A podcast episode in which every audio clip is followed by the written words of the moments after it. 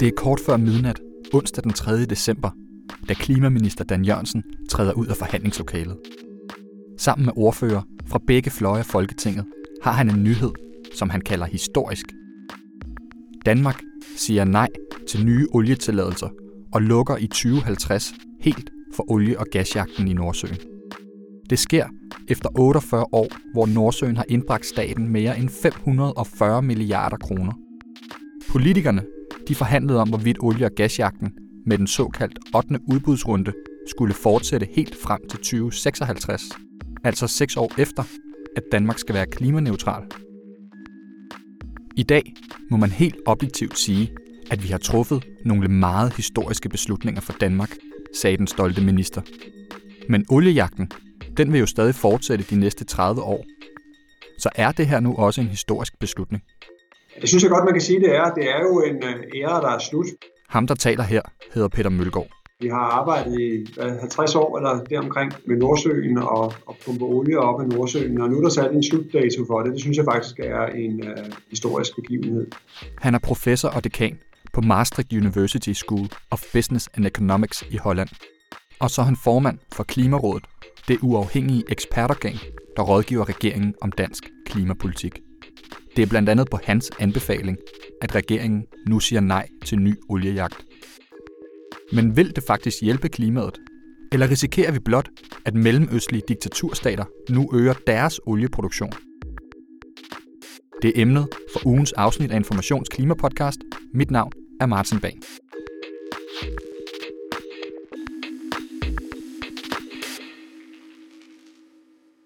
Vi skal tale lidt om Nordsøen.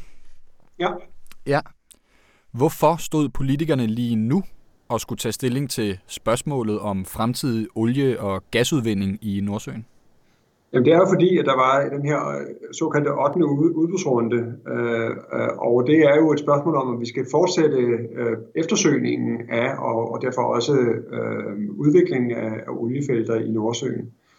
Det har man jo tumlet med i jo snart tre kvart år, eller, eller deromkring, hvis det ikke er et år, øh, at, øh, at få... Øh, fundet af, om den skulle gennemføres, den her. Og vi er blevet spurgt om det, og vi anbefalede jo så i sommer engang, at vi ikke skulle øh, øh gennemføre den 8. og efterfølgende udbudsrunder. Og det er jo fordi, at vi jo arbejder for en, at, at leve op til en Paris-aftale, hvor vi så skal reducere vores øh, forbrug af og produktion af, af fossile brændsler. Og øh, der tænkte vi, at det var en rigtig god idé at øh, undlade at gennemføre den 8. og efterfølgende udbudsrunde. Og dermed virkelig de facto sige stop for udvinding af olie fra Nordsøen, fordi at de kontrakter, der så er indgået tidligere, så efterhånden, når vi nærmer os 2050, øh, udløber. Ja, og som du lige var inde på, der har I jo så, I blev faktisk bedt af klimaminister Dan Jørgensen om at, at kigge lidt nærmere på det her. Der var ja. en stor øh, politisk debat omkring det her. Der var venstrefløjspartier og grønne NGO'er, der sagde til regeringen, I er nødt til at stoppe. Regeringen var lidt mere øh, tøvende. Der var jo også nogle hensyn til arbejdspladser, økonomi og forsyning osv., som regeringen skulle have i det her. Og derfor blev Klimarådet inddraget i processen og bedt om at komme med en vurdering på, hvad I mener om det. Mm. Og der sagde I så, som du var inde på, at I mener, man bør droppe 8. udbudsrunde og dermed også de facto øh, afbryde fremtidig olie- og gasjagt. Altså, kan du prøve at sætte nogle flere ord på, Hvorfor var det en god idé at gøre det? Altså, hvorfor er det en god idé at sætte en slutdato for olieeventyret i Danmark? Jamen altså, for det første så gavner det klimaet i sig selv. Det var noget det, vi lavede en beregning på. Øh, og det var, det, var, det var der faktisk også øh, sat spørgsmålstegn ved. Og er det bare sådan, at hvis Danmark lukker for hanen, så åbner de bare tilsvarende mere fra hanen i andre lande. Og der, der lavede vi jo en undersøgelse, som viste, at øh, hvis man ser på det sådan lidt i gennemsnit, øh, at så hvis, hvis vi lukkede helt for hanen, så ville de lukke op for hanen i udlandet, men, men ikke så meget, som vi lukkede ned, om jeg så må sige. Så der, der ville være en positiv effekt på klimaet, at der ville komme færre fossile brændsler ud i, i, i verden, hvis vi gjorde det her. Det var den ene argument. Så, så det havde faktisk en positiv øh, effekt på øh, mængden af fossile brændsler, kan man sige, i verden. Og det, det, det er jo den ene ting, vi noterede os. Vi noterede os også, at det her kunne gøres øh, relativt billigt. Og når jeg siger relativt billigt, så er det sammenlignet med andre øh, klimainitiativer, vi tager i Danmark, øh, inden for, danske, øh, inden for, for, for det danske territorium, altså det vi normalt mener øh, hænger sammen med 70% målet hvor man kan sige, at olien ligger jo faktisk udenfor, men når vi kigger på øh, sammenlignelige projekter, som vi skal have finansieret, så vil det her ikke være for samfundet øh, specielt dyrt, så det vil ligge inden for det, vi, vi, vi synes var en rimelig øh, omkostning at gøre det her. Og den tredje argument, som, som egentlig øh, ofte er blevet set som det bærende argument, og som også var fremhævet, da regeringen øh, gik ud med det her forleden dag, det er i virkeligheden, at et stop for efterforskning i virkeligheden kunne, øh, kunne styrke vores troværdighed om vores klimapolitik og være et rigtig øh, stærkt klimapolitisk signal øh, internationalt. Så hvis vi kan inspirere, Danmark er jo et lille land, men hvis vi med det vi laver kan inspirere andre olieproducerende nationer til at gøre noget tilsvarende, så vil det, så vil det få en ekstra øh, styrke. Og samtidig vil det styrke, styrke også vores øh, kan man sige, troværdighed om vores interne, relativt ambitiøse 70% mål, fordi det vil ligesom vi, øh, vise, at man sådan på godt dansk vil walk the talk, at man faktisk mm. gør noget øh, for det selv i Danmark. Derimod, hvis man gjorde det med omvendt, at, at fortsætte med produktionen og, og, og forlænge den også efter 2050, hvor vi jo har en ambition om at være klimaneutrale, så kunne det være, vise sig at være et lidt øh, mystisk dobbeltsydigt signal, øh, også i udlandet. Så hvis vi lige skal samle op, så var der øh, ligesom tre øh, argumenter for det, kan man sige. Altså, der var selvfølgelig det her med, at det ville have en gavnlig klimaeffekt. Det var der så i tvivl om, men I fandt, at det, man kalder lækagen, altså hvor meget øh, af det, den CO2-reduktion, man reducerer i Danmark, opstår bare i andre lande øh, som følge af vores beslutning. Der fandt de simpelthen, at det er ikke en til en. Øh, det, var, det var et sted mellem 70 øh, og 80 procent. Ergo ville der være en klimaeffekt ved at ja. droppe oliejagten i Nordsøen. Og så var der det her med, at det ville være et forholdsvis billig øh, reduktion, altså global reduktion sammenlignet med andre områder. Man kigger jo meget på, hvor, hvor får vi flest CO2-reduktioner for pengene, simpelthen. Altså, hvad kan bedst betale sig, ikke? Og så det her med, at der var en stor signalværdi i det. Ja. ja. Så var der et argument mere, som man kan sige, det er, at Nordsøen og olien ikke længere betyder så meget som stat, for statskassen, som det har gjort. Og det kan ja. være i forhold til, øh, kan man sige, at finansiere velfærdsstaten og den slags så kunne det også være et, et ekstra argument. Det er altså ikke længere sådan, at vi får øh, tocifret milliardbeløb om året ind fra Nordsøen. Det er øh, langt mindre, man må forvente i fremtiden. Ja. Er det så en god aftale efter Klimarådets vurdering, som øh, regeringen har lavet med et flertal i Folketinget? Sådan, hvis man skal se på den bredt set? Ja, det er svært at, altså, når, når, når de tager vores øh, argumenter seriøse og, og indgår en aftale, som flugter meget fint med det, som Klimarådet har foreslået, så er det jo svært at være øh, utilfreds med det en ting, som jeg godt vil fremhæve, det er, at, at, at det her det handler jo om produktionen af olie. Det er stadigvæk Klimarådets øh, hvad det, anbefaling, at vi også reducerer brugen af olie og naturgas øh, frem mod 2050. Så det betyder ikke, at det vi producerer det frem til 2050, betyder ikke, at man behøver at bruge så meget af det. Og det synes jeg er et vigtigt pointe. Og det har, det har den her aftale jo ikke ret meget med at gøre, kan man sige, men, men, men det er bare for at sige, at, at det er jo ikke det samme som at anbefale brug af fossile brændsler frem til 2050. Hvad forventer vi egentlig klimaeffekten er af den her beslutning? Jamen, der er en, som, som vi forventer, der er en positiv effekt på klimaet, også globalt set. Den er jo ikke voldsom, når det kun er Danmark, men så forventer vi også, og det er jo det, der er ambitionen, også i klimaloven, kan man sige, at vi skal være et, et, et førerland. Øh, og det har man så vist der, at der, er vi, der går vi foran blandt olieproducerende nationer og, og lukker for hanen i Danmark. Og, øh, og hvis det inspirerer andre lande, så får den relativt lille effekt, der er i Danmark, den får en, kan få en meget større effekt øh, globalt set.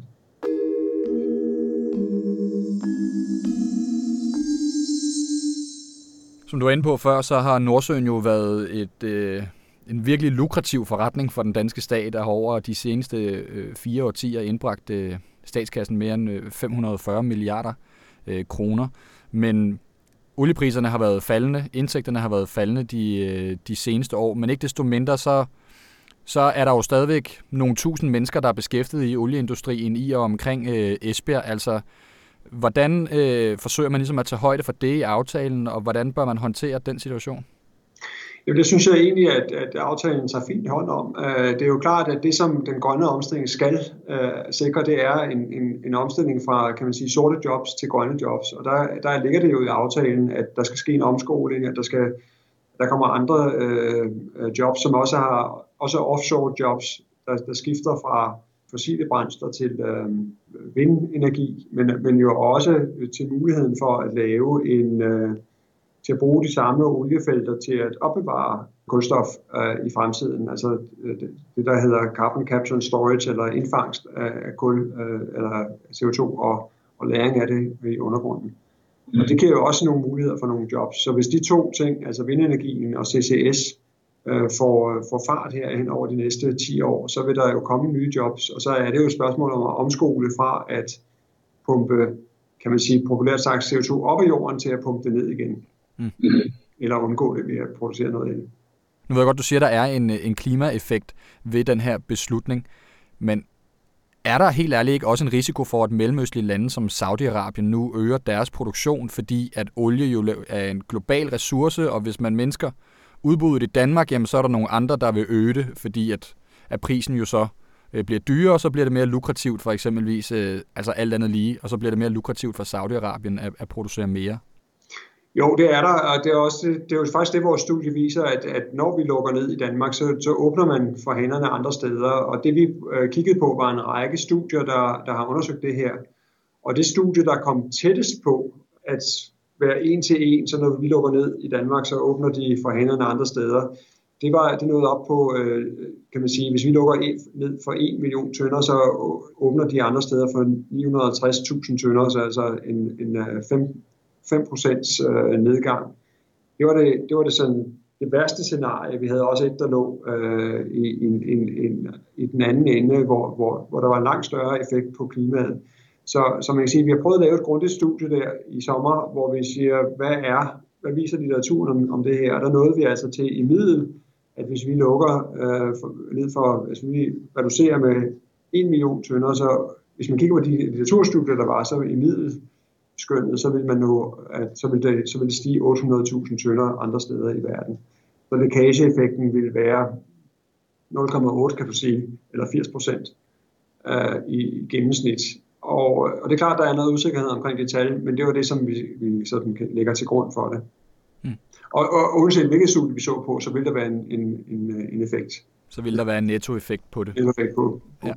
Kan du ikke fortælle lidt mere om den her øh, politiske signalværdi? Altså fordi, at, at det giver jo god mening, at man siger, at man kan være inspirator for resten af verden, der så kan følge Danmarks fodspor. Men altså, hvorfor i alverden skulle den her beslutning, som den danske regering træffer, egentlig være med til at styrke troværdigheden om Danmarks klimapolitik, men også skubbe på Norge og Storbritannien, som jo har enormt store olieproduktioner, til at de mennesker deres. Altså, hvad får os til at tro, at det skulle være realistisk? Jamen, øh, altså, det er, det er et rigtig godt spørgsmål, og, det, og hvis jeg må starte et lidt andet sted, så vil jeg så sige, at, at, at når vi har et, øh, et meget ambitiøst klimamål i Danmark, øh, så er det dels vigtigt, at vi prøver at inspirere andre lande omkring os. Øh, der står decideret i klimaloven, at vi skal være foregangsland. Og man kan sige, at dobbeltsydigheden i at, at øh, selv pumpe olie op af undergrunden, og så samtidig gå ud og prøve at være fortæller for, at man på EU-plan eller, eller, eller gerne på FN-plan skulle øh, gøre en hel masse øh, for klimaet. Det kunne være svært at sælge øh, den hvis de andre lande kan, kan stå og bare sige og pege tilbage på os og sige, jamen I producerer jo selv øh, en masse CO2. Øh, den udleder I godt nok ikke inden for jeres eget territorium, den bliver brugt alle mulige andre steder, men det er en, en svær balance, at, øh, eller det ville være en vanskelig kommunikativ opgave, at sige, hvis vi fortsat producerede i, øh, eller specielt udviklede nye, nye felter i Nordsøen, så der er det, jeg tror, at det, det giver simpelthen noget troværdighed i vores klimapolitik, også internationalt, at vi selv går ud og gør, hvad vi siger, at, at der vil foreslå, at andre lande også skal gøre for at styrke øh, den generelle internationale globale klimapolitik. Det du siger, det er, at det vil, det vil for internationale jagttager have set lidt besynderligt ud, hvis Danmark på verdensscenen førte sig frem som et grønt forgangsland, der påtager sig klimalederskab, men så på den hjemlige scene forlænger olie- og gasjagt ud over grænserne for, hvornår vi egentlig har sagt, at vi skal være klimaneutrale? Ja, det er meget godt formuleret, synes jeg. Jeg er helt enig, og det er, det er jo et spørgsmål om, at hvis vi, vi kommer ud med også at vi sælge klimaløsninger til resten af verden, og det er også en del af ambitionen, at vi har noget at byde på, for eksempel med vind, jo, at man kan sige, hvorfor skulle man lige øh, finde til, til den del af vores løsninger, og ikke, ikke de løsninger, der, der, der har en mere sort karakter. Så det er et spørgsmål om at støtte op om den grønne udvikling globalt set. Ja. Hvis vi så prøver øh, virkelig at tage klimabrillerne på, Peter, så ved vi jo, at øh, 80% af de kendte øh, øh, fossile reserver, de skal forblive i undergrunden, hvis, øh, hvis verden skal leve op til, til Paris-aftalen.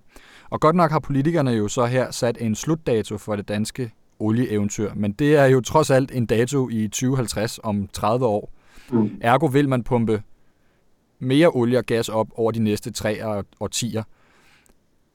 Er aftalen overhovedet ambitiøs nok? Uh, altså det ligger jo i Klimarådets uh, nærmest natur, at vi er utålmodige på klimaets vegne, uh, så derfor vil vi altid gerne have mere, uh, og, jo, og helst så hurtigt som muligt.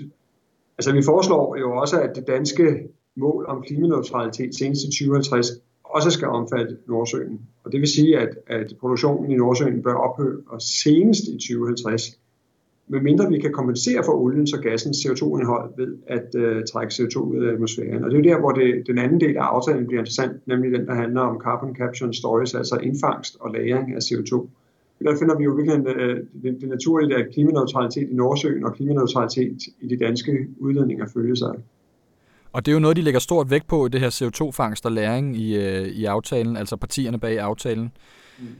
Øh, og det handler jo om det her med, at man simpelthen øh, har en CO2-støvsuger, øh, så man fanger CO2'en, inden den svæver op i atmosfæren, og så, og så vil man ligesom udnytte de huller, man har lavet i undergrunden i Nordsøen, og så pumpe det derned, så vi får det væk fra, ja. fra atmosfæren og ned i, i undergrunden. Ikke? Hvad tænker øh, Klimarådet om, om de perspektiver, som, som regeringen og aftalepartierne har lavet omkring det her CO2-fangst og læring? Jamen, vi har jo selv anbefalet i vores øh, rapport fra marts, at, at øh, Danmark skulle udvikle en national strategi på øh, CCS-området, altså på indfangst og læring af CO2. Så, så det er jo godt, at der kommer gang i det, og jeg tænker, at det er nogle af de forundersøgelser, der skal til. Øh, og der er øvrigt lige for, at den der, den der støvsuger er meget dyr at lave, øh, så det er nemmere, hvis man, man, man får sat den på en skorsten med en punktudledning, end hvis man skal til at, at trække det decideret ud af luften. Det er, det er kompliceret sag. Øh, og det er kompliceret det her, øh, så det er også derfor, vi har anbefalet, at man skal lave den her nationale strategi og se at få gang i øh, og få lavet nogle forundersøgelser og for eksempel finde ud af, er det bedst at lære øh, det her Øh, CO2 i øh, undergrunden øh, offshore, eller er det bedre at gøre det på land? Altså man kan sagtens, altså, hvad, hvad, det handler jo blandt andet om, at, at vi har jo også nogle muligheder for at lære det andre steder i, øh, under, under dansk jord, og hvad, hvad er billigst og bedst i virkeligheden og sikrest også. Og derfor er det vigtigt at få lavet nogle undersøgelser, og der er det rigtig godt, at det kommer i gang med at finde ud af, om, om, om Nordsøen er den logiske løsning på det her. Der er i hvert fald plads, kan man sige, til rigtig meget CO2 i den danske del af Nordsøen.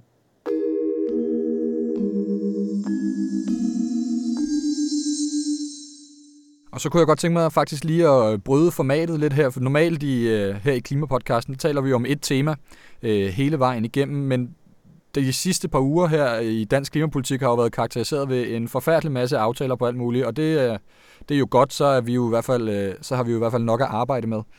Øhm, og noget af det, som der kom her i øh, sidste uge, Peter, det var jo et udkast eller en aftale om en grøn skattereform. Det er altså det, der handler om den her famøse CO2-afgift, som jo måske har været det varmeste emne i klimadebatten over de, øh, de senere år, øh, og som jo ifølge jer i Klimarådet og mange andre øh, eksperter og økonomer øh, er måske vores vigtigste instrument i, øh, i klimapolitikken. Man, man omtaler den lidt som sådan en hovedmotor i klimapolitikken, øh, fordi at den er omkostningseffektiv, altså det vil sige, at vi kan få, vi kan, den kan skubbe på hele den grønne omstilling i samfundet. Ikke?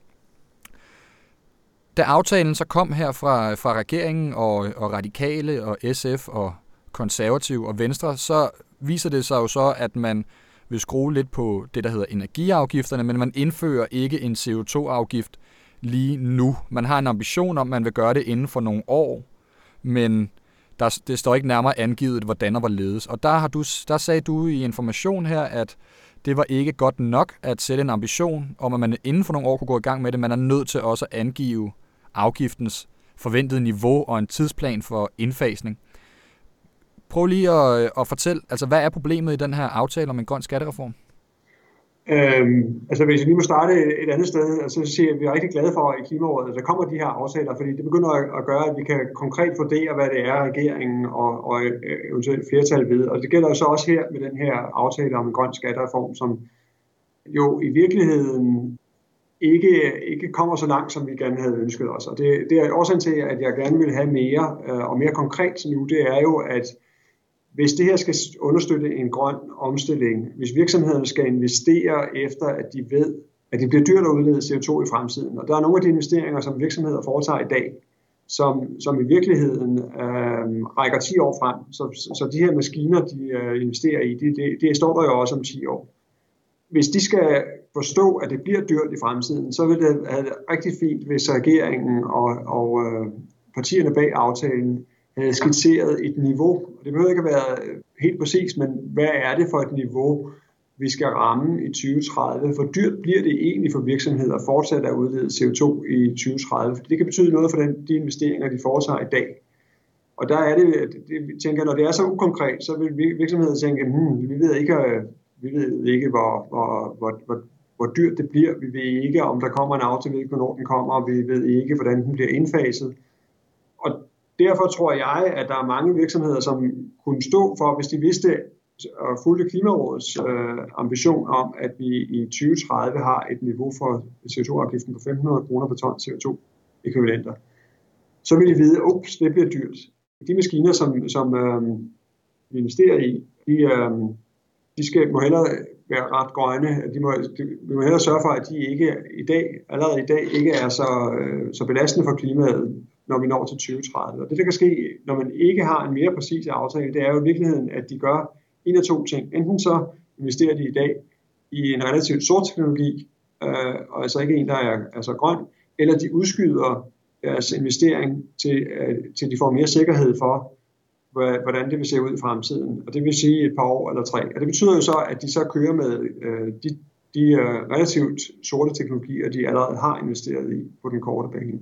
Så det betyder at, i min optik, at det, at vi som samfund ikke sender et klart signal om, at det er dyrt, at det skal være dyrt at øh, udlede CO2 i fremtiden, at det, øh, det betyder, at vi udleder mere CO2 i, på stien frem mod 2030, end vi egentlig behøver. Man animerer så at sige til status quo i forhold til virksomhedernes og forbrugernes øh, øh, vaner. Ja, det kan man sige, øh, ja. at, at der er i hvert fald ikke det, stærke, det stærke signal, som vi havde ønsket os.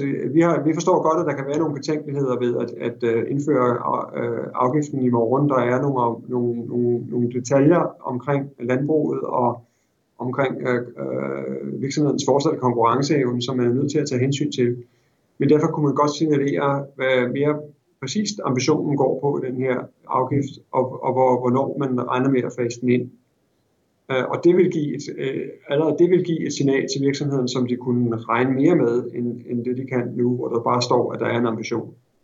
Et centralt argument, som øh, både øh, finansminister Nikolaj Vammen og skatteminister Morten Bødskov fremførte, da de præsenterede aftalen, det er jo det her med, at det er svært at lave en ensartet CO2-afgift, der går på tværs i alle sektorer af samfundet. Det vil sige, at den skal både omfatte transporten og bygningerne, industrien og landbruget osv. At det er, det er teknisk svært. Øh, det er jo et teknisk argument, de, øh, de, de kommer med. Altså at et, at det er svært at sætte en CO2-afgift på landbrugets udledninger, fordi hvordan ved man lige, øh, hvor meget øh, metan den enkelte ko den står og, øh, og bøvser eller prutter?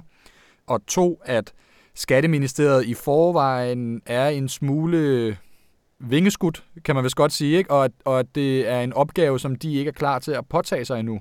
Mm. Altså, hvad tænker du om de to argumenter? Har de ret i, at det simpelthen lige nu er for svært at indføre sådan en bred, ensartet CO2-afgift i Danmark? Drivhusgasafgift?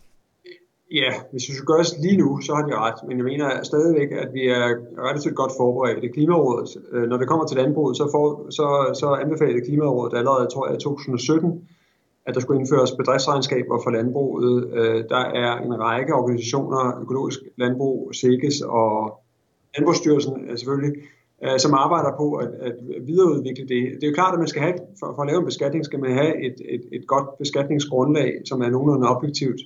vi mener, vi godt kan udvikle, så vi mener, at der er, man er relativt langt med at lave det. Så det behøver man ikke at vente år med, øh, men man kunne, kunne sørge for at få sat damp under øh, og få udbredt de her bedriftsregnskaber, som er godt udviklet allerede. Så det handler om datagrundlaget i landbruget. Det mener jeg godt, at man inden for et år eller to kunne få på plads, sådan at det kan bruges som beskatningsgrundlag. Det vil også gøre, at landmænd i sig selv vidste, hvor, de, hvor skoen trykker, hvor de udleder mest. Så man overdriver, hvor svært det er at indføre den her afgift? Øh, jeg mener ikke, at det er så kompliceret. Jeg synes, det er spændende, at der er nedsat en ekspertgruppe, men jeg mener ikke, at den ekspertgruppe nødvendigvis bør bruge al den tid, de har fået til rådighed øh, med, til, at, til at udarbejde det her. Jeg mener, der ligger rigtig gode forlæg allerede. Øh, og der er også et godt forlæg, vil jeg sige, i virkeligheden i, i nogle af de skitser, som, som øh, Klimarådet er kommet med, herunder hvordan man håndterer det her med øh, konkurrenceevnen og og spørgsmålet om lækage flytter udledninger bare til udlandet, det har vi foreslået håndteret ved et bundfradrag. Det mener jeg godt, man kan videreudvikle på. Øh, og det behøver ikke at tage år at gøre det. Peter Mølgaard, tusind tak skal du have. Selv tak. Tak til Peter Mølgaard, og tak til dig, der lyttede med. Ugens afsnit var klippet af Anne Pilegaard, og med redaktionen er også Louise Drivsholm og Anton Geist. På genhør i næste uge.